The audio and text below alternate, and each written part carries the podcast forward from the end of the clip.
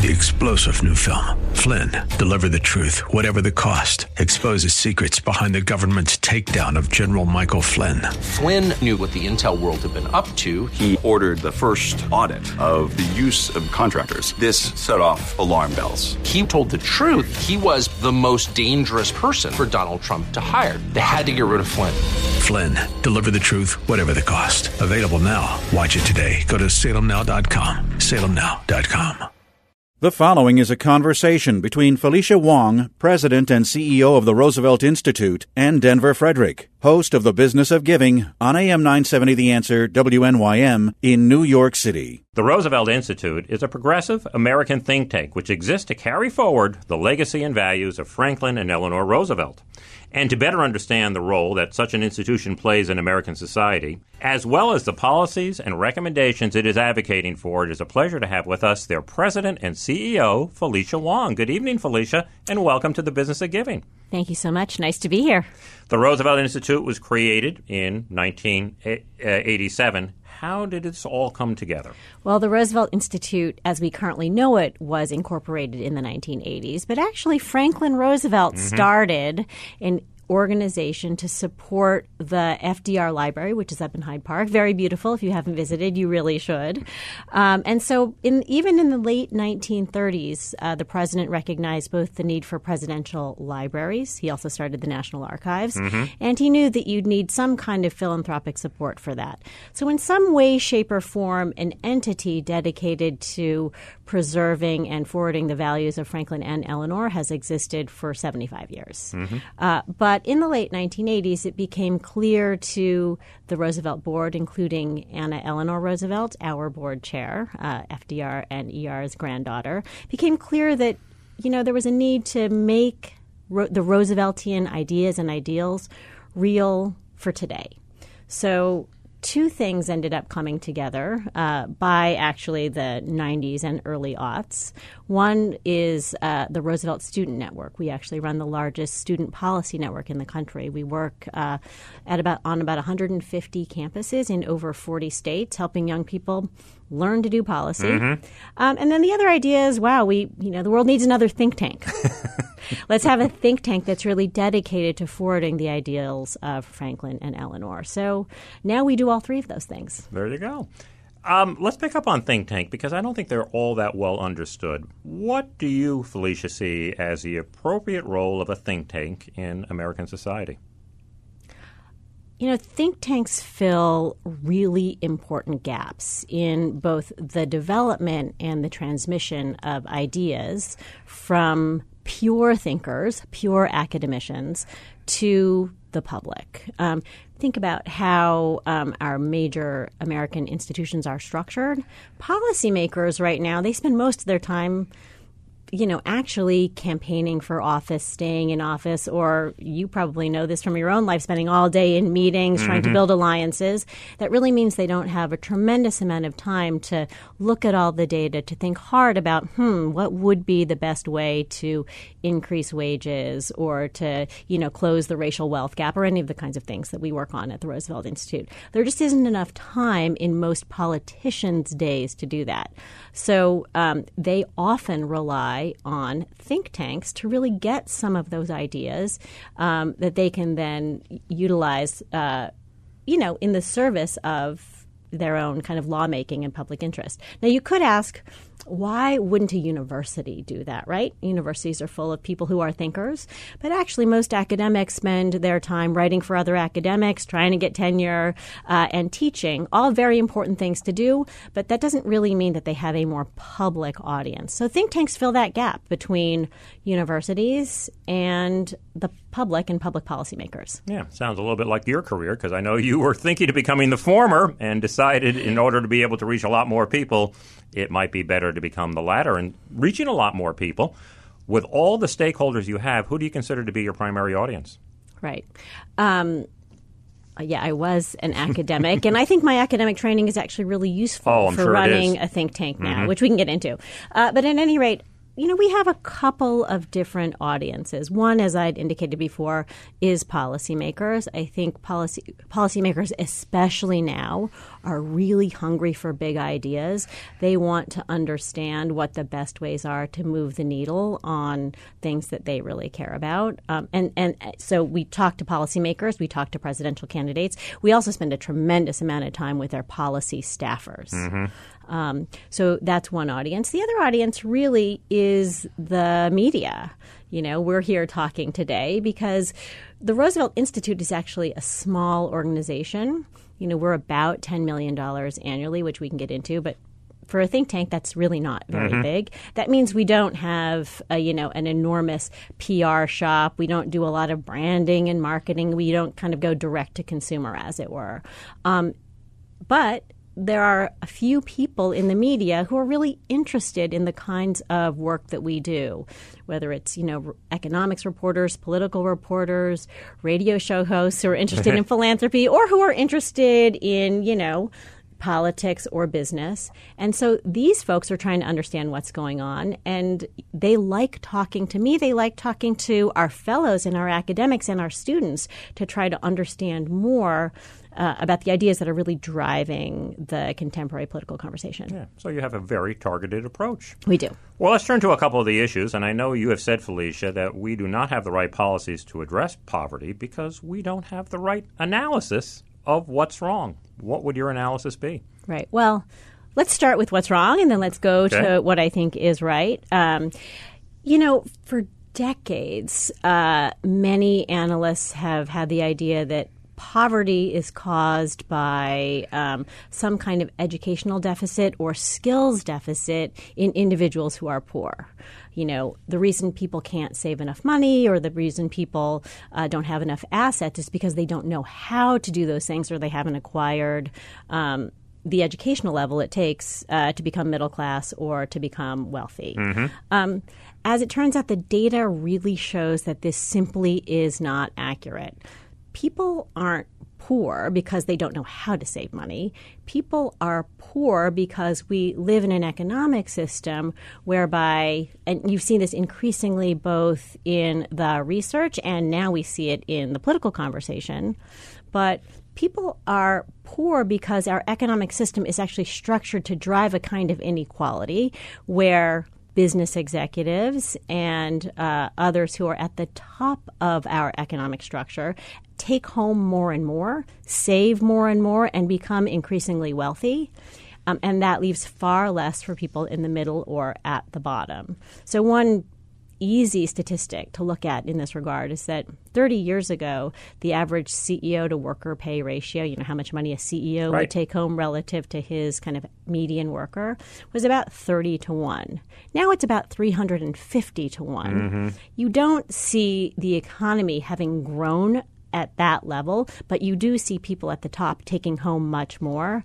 Um, and that's how you know that something is wrong with our economic system. It's not the fault of people who are poor or struggling or who lack economic security.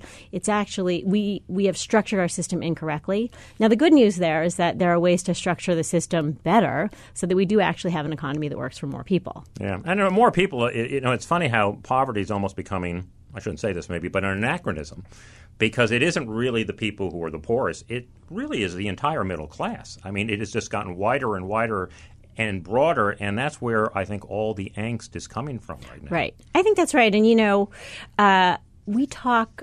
We, we used to talk in 2011, 2012. We talked a lot about uh, the Occupy movement as have really having started. Mm-hmm. Right down here, as a matter of fact. Right, right, right around the corner, Yeah. Zuccotti Park, right?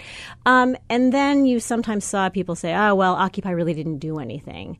I actually fundamentally disagree with that. Occupy put the idea of inequality and the relationship between, as I said, the top of the economy and the rest of the economy, really put that concept uh, on the map, made it made it much more uh, popular to think, not popular, but uh, made it much more commonplace to think about how our economy worked as a system. And as you recall, that 1%, we are the 99%, they are the 1%, that kind of meme. Um, that's now something that you see in uh, our political conversation every day. And I trace a lot of that back to Occupy. I have to say, I also trace a lot of it back to the kinds of think tank and academic work that people at Roosevelt mm-hmm. and other similar organizations do. Um, but you know, this is this was also something that was in the ether because I think the public actually understands this in many ways far better than uh, people who are uh, elected officials. Yeah, I would certainly agree with you on Occupy. Um, it's funny how we make a determination as to whether something is successful or not immediately after it ends. And because they didn't have an agenda of what they wanted, it was considered to be a failure. But you really have to look at these things over the course of a number of years and recognize, well, this is the impact that it had. Right. And as you said, it really did change the conversation. Right. Mm-hmm. Well, the Roosevelt Institute has been advocating for new rules for the 21st century to deal with this enormous wealth gap in the country, among other challenges. What are those new rules? Well, the first piece of our new rules agenda is really just a recognition about how our economy is structured. You know, since about the 1980s, we have uh, labored under this set of ideas that the free market is the best and that um, market answers and private sector solutions are going to actually do the best for for the most people economically. Mm-hmm. Um, that implies that you shouldn't have uh, st- that you don't have structures and rules in a market. And as it turns out, that is simply not true. Of course, our markets are structured by rules. And about five years ago, the Roosevelt Institute started to argue that we needed to rewrite the rules of the American economy because there's always somebody who's writing the rules. The question is, are you going to write the rules to benefit more of us or to benefit fewer of us? Mm-hmm. So, most recently, we put out a report um, called New Rules for the 21st Century that actually argued that you needed three things to make better rules in our economy. The first thing you needed to do was to recognize that corporate power um, can be quite extractive, and too much corporate power, too few uh, corporations having too much power, can really harm wages. It can harm. It obviously can harm prices. Um, and so, one of the things you need to do is to curb corporate power. The second thing you need to do, we call it like a one two punch. Mm-hmm. The first punch is curbing corporate power. The second punch is really reinvesting in public power. That means government. It goes right back to FDR, of yes, course. It does. But we should be looking at direct public investment for some of our biggest economic and political challenges. That means climate change, that means healthcare. Um, there are many ways in which government actually can do a better job in solving social these kinds of social problems uh, than the private markets. And so that's the second punch relooking and re empowering the public. And finally, the third thing is we need to make sure we're doing this. This is especially important in an increasingly multiracial, multi ethnic democracy. We must do this for a broader polity. We must do this for more people, not fewer. It is not okay uh, to say that we recognize that corporate power can be problematic and that we need more empowerment of people. If you're doing that in a way that uh, really is only for a very small, very limited number of people, particularly only for white Americans. That is just not okay. And you do see some political figures right now making that argument. I will say that that is morally wrong and it's economically wrong. Let me revisit punch number one. Mm-hmm. Because recently the Business Roundtable, and that's some 200 CEOs, uh, issued a statement with a new definition of the purpose of a corporation. And it is no longer exclusively, first and foremost, to serve the shareholders and maximize profit, but also now to invest in employees and deliver values and to deal ethically and a number of other of those goals. What do you make of that? Do you think it's a sincere statement or do you think it might be a little bit more PR than anything else? You know, I think that what the Business Roundtable has done could be a really important shift in how we think about our economy being structured. Um, this idea of shareholder value, um, the idea that the only goal of a corporation is to actually deliver economic value to the people who own pieces of the company. You can trace this back to Milton Friedman right, in the 1970s. You're right, uh, famous New York Times Magazine mm-hmm. piece. Um, and, you know, as it turns out, this argument um, has yielded um, the kind of very slow growth, low wage economy that we are suffering under today, and I think we're suffering under this for political reasons, as politically as well as economically. Um, so I think the fact that the Business Roundtable has has said that what they want to do is invest for yes for shareholders, but longer term, and they also want to uh, make sure that they're quote investing in workers and investing in uh, the larger community. This could be really important. Mm-hmm. However, however. the question is really whether they're going to put their money where their mouths are, um, and really whether they're going to put their power behind the kinds of rules and regulations that we already see. Many of these ideas have been developed by my colleagues at the Roosevelt Institute. There are things that these CEOs could do right now, could agree to right now, that would actually create more of a stakeholder economy instead of a shareholder economy. And we, did, we have yet to see those kinds of specifics from these CEOs. So, um, well, what's your take? What do you think is going to happen? I would be very surprised to see uh, these CEOs, financial uh, financial corporation CEOs, tech CEOs, really voluntarily agree to the kinds of regulation, the kinds of wage increases, you know, the kinds of uh, boardroom governance that some political candidates are calling for that really would fundamentally shift power in the way that uh, companies are run. You know, one of the ideas out there is something called co-determination. Yeah. It's the idea that workers should be able to either serve on corporate boards or they should be able to elect representatives to corporate boards. This is a very big idea. Actually, Senator Elizabeth Warren has proposed this in her Accountable Capitalism Act that 40% of the people who serve on board should be elected by employees. If you really saw uh, corporate CEOs agreeing to that kind of decision making sharing, it's a kind of democratization of voice in the workplace.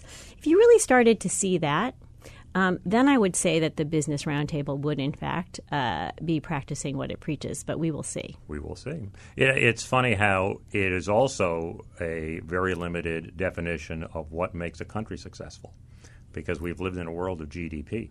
So it doesn't surprise me that corporation looks at the economic health of an org, uh, of a country, and that's the way we rate them.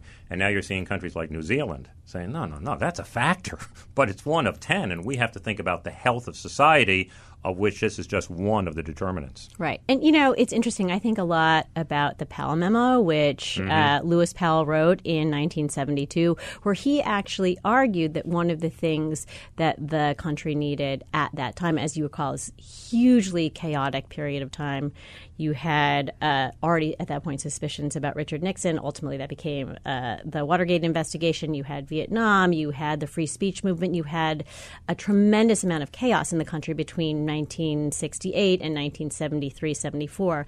Anyway, at that point in time, uh, uh, Lewis Powell wrote the Powell Memo arguing that, you know, what we really needed was better CEOs, um, you know, more uh, responsible corporate governance rather than you know these crazy kids protesting at Berkeley, um, and that was going more CEO, more CEO power was going to actually uh, combat the kind of radicalism that Powell feared in the country. Now, interestingly, what the Powell memo ended up leading to was this kind of Milton Friedman esque. Mm-hmm. Uh, uh, stakeholder, sorry, shareholder primacy that the Business Roundtable is now fighting against. So I would be quite suspicious, actually, um, about saying that CEOs are going to solve their own problems. I think, as I said earlier, I think that uh, government. government. is going to have to do a lot mm-hmm. to make sure that that happens. In addition to what you just mentioned about Elizabeth Warren, is there any proposal that a presidential candidate has offered up that is particularly in line with what the Roosevelt Institute advocates for? And is there one that no one has suggested that you would love to see put on the agenda? You know, I think you have to look at the all the new tax policies that are out there right now. You see wealth taxes, which again Senator Warren has put forward. Senator Sanders has also talked about certain kinds of wealth taxes, um, and I think you also have to look at really increasing income taxes, and you further have to look at ways to close the international corporate tax loopholes that um, drive literally trillions of dollars every year offshore um, and out of the uh, sort of American out of American revenues. So um, I think you have to look at fundamentally rethinking our tax structure. You need to be able to say that raising taxes is good because it's going to raise more revenue to do the kinds of things we need to do publicly.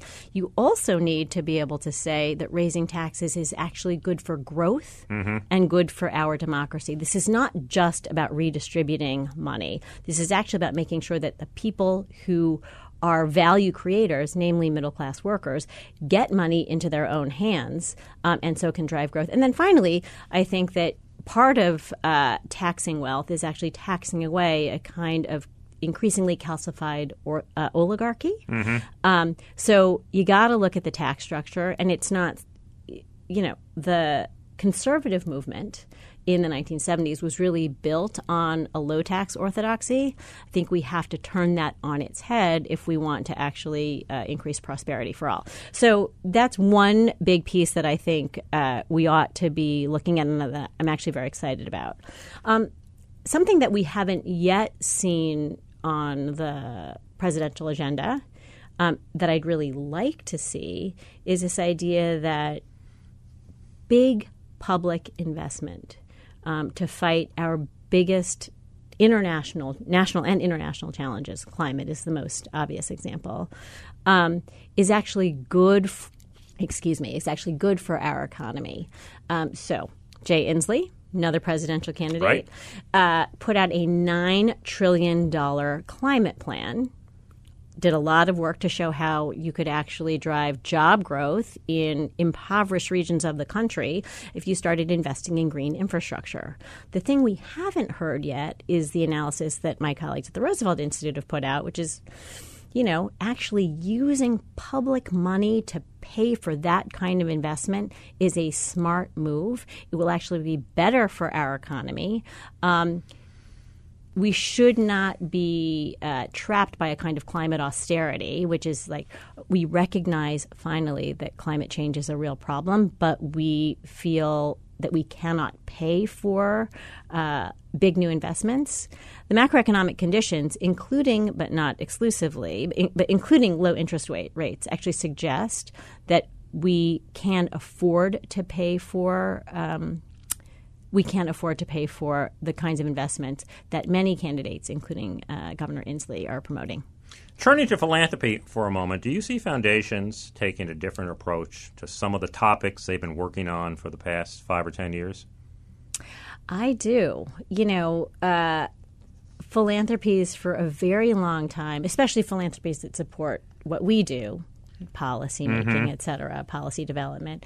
You know, they'd been working kind of in issue silos. Let's work on wage issues. Let's work on healthcare issues. Let's, you know, let's work on issues of the caring economy. And what we're actually starting to see now is a move towards uh, actually promoting the idea that what we do need is a new economic worldview. I know you talked to Mike Kubzansky um, a month or so ago, mm-hmm. and he really talked about this the idea that both Omidyar and the Hewlett Foundation are looking at promoting a post neoliberal, meaning really a post Milton Friedman, post Friedrich Hayek worldview, um, and that if you're going to do it, that is incredibly important because all of these issues, whether it's climate or wages or taxation or corporate governance, actually fit within a worldview that says that, in my worldview, um, we need more public power and more government power. And in order to do that, you actually need to think differently about how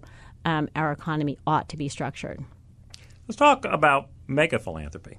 Uh, you know, they have these mega philanthropists have come under significant scrutiny. Sometimes people believe they're using their money to cover up the way they made their money. There's probably nobody more obvious than that than the Sacklers, as one example. But also, they're having undue influence on a particular field because of the weight of their contribution. And in so many of these cases, this is all tax deductible, so we're all in part paying for it. What's your take on that? Well, obviously, you see extremely rich philanthropists uh, on both sides of the political aisle. I find it more admirable uh, when you see mega donors supporting things that are actually against their economic interests. So I think that is one way to ask whether people are actually using their philanthropic contributions to create, you know, a better society, more public good, mm-hmm. versus not. Are they using their money in self-interested ways? Uh, but that's not really the only measure. I would say more broadly, um, in a democracy, you need more power from workers, you need more power from individual people, and that means more voice in people's day to day kind of economic decisions. I talked earlier about you know workplace democracy. So um, I do think that many wealthy donors are doing great good in the world. I think that many are not doing good in the world. But regardless, we don't want a world that's essentially governed by the whims of extra political, non democratic, small d mm-hmm. um, donors. Yeah. Well, let's um, talk about workplace. What's a corporate culture like at the Roosevelt Institute, and why do you think it's such a special place to work? Well, I think Roosevelt's a great place to work, but of course, I'm the CEO, so you should probably ask the last person we hired. Um, but uh, that being said, I do think it's special for three reasons.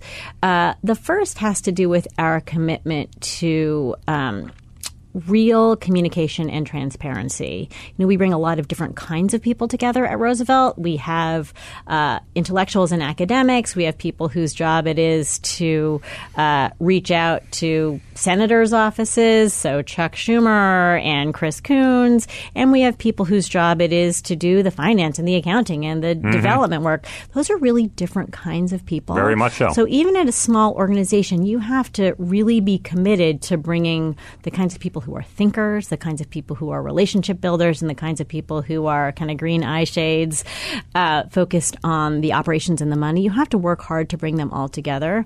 Um, I definitely have an open door policy, and I try to make sure that we have at least monthly conversations with our staff um, where people can pretty much ask and report out and answer anything they want. So that's that's one big piece. The other big piece actually has to do with how we bring new people on. We actually we many of our staff are quite young. Mm-hmm. We run this student network, so of course many of the people who run that student network actually were, you know, last year they were college students themselves. So onboarding is really important. And one of the reasons that's important is that you can commit to racial and gender and ethnic and religious diversity as we do in our hiring practices. It's very important for us to bring on people who are diverse. Um, but if you're really going to include them, you have to make sure that everybody kind of understands the workplace culture in the same way. So, you know, everything from like, how does the coffee maker work to could you really just knock on Felicia's door and ask her a question to like, oh, what do, I, how do I understand how money is spent here? Mm-hmm. All of those kinds of things, you need to kind of establish a common onboarding system for everybody that actually allows people who may have come from less advantaged backgrounds the same kind of access to information and ultimately to power as everybody else in the shop. Um, so that is really the another very important thing that we do. Um, so I think I guess these are both ways of thinking about uh, transparency and communication, um, but I think they're both really important. Well, a big part of your job is to persuade other people. You have a very clear worldview at the Roosevelt Institute, and what you try to do is convince others uh, about that. And usually telling people that, hey, look at these facts, I'm right and you're wrong, doesn't work. So, how do you think about trying to persuade other people to come around to some of uh, the thinking of the of the institute? Um, well, actually trying to persuade people that what we are arguing for, which is a better economy for mm-hmm. more people, is less difficult than you would think. Uh, in part because, you know, the new data is very clear that almost all people who vote as Democrats, we are a 501c3 with a small 501c4, mm-hmm. which I'm happy to talk about. But anyway, most people who vote as Democrats actually agree with the kind of progressive economic policies that we are putting forward. That's great. Not only that, one in five Republicans, about 20% of all people who vote Republican, also agree with these policies, as do something like 70% of all independents. So I actually think that our ideas are popular. Now, the fact that they are not yet fully in power speaks to a political problem. But in terms of persuading people, um, I think that when I go out there and tell people what we stand for. When presidential candidates go out there and tell people, uh, say, I have ideas, articulate ideas that sound more or less like the Roosevelt worldview, you mostly get people nodding along. Now, that being said, um, I do think you uh, you have to appeal to uh, more than just that to uh, to really get more people on your side. There's a couple things I try to do. Um, one is to actually talk very explicitly about morals and values, you know? There is a view of freedom that we at the Roosevelt Institute have freedom and dignity, but let's just talk about freedom for a second. That we at the Roosevelt Institute have that goes right back to FDR's four freedoms, right? Freedom from want, freedom from fear, freedom of speech, freedom of worship. These four freedoms really have to go together.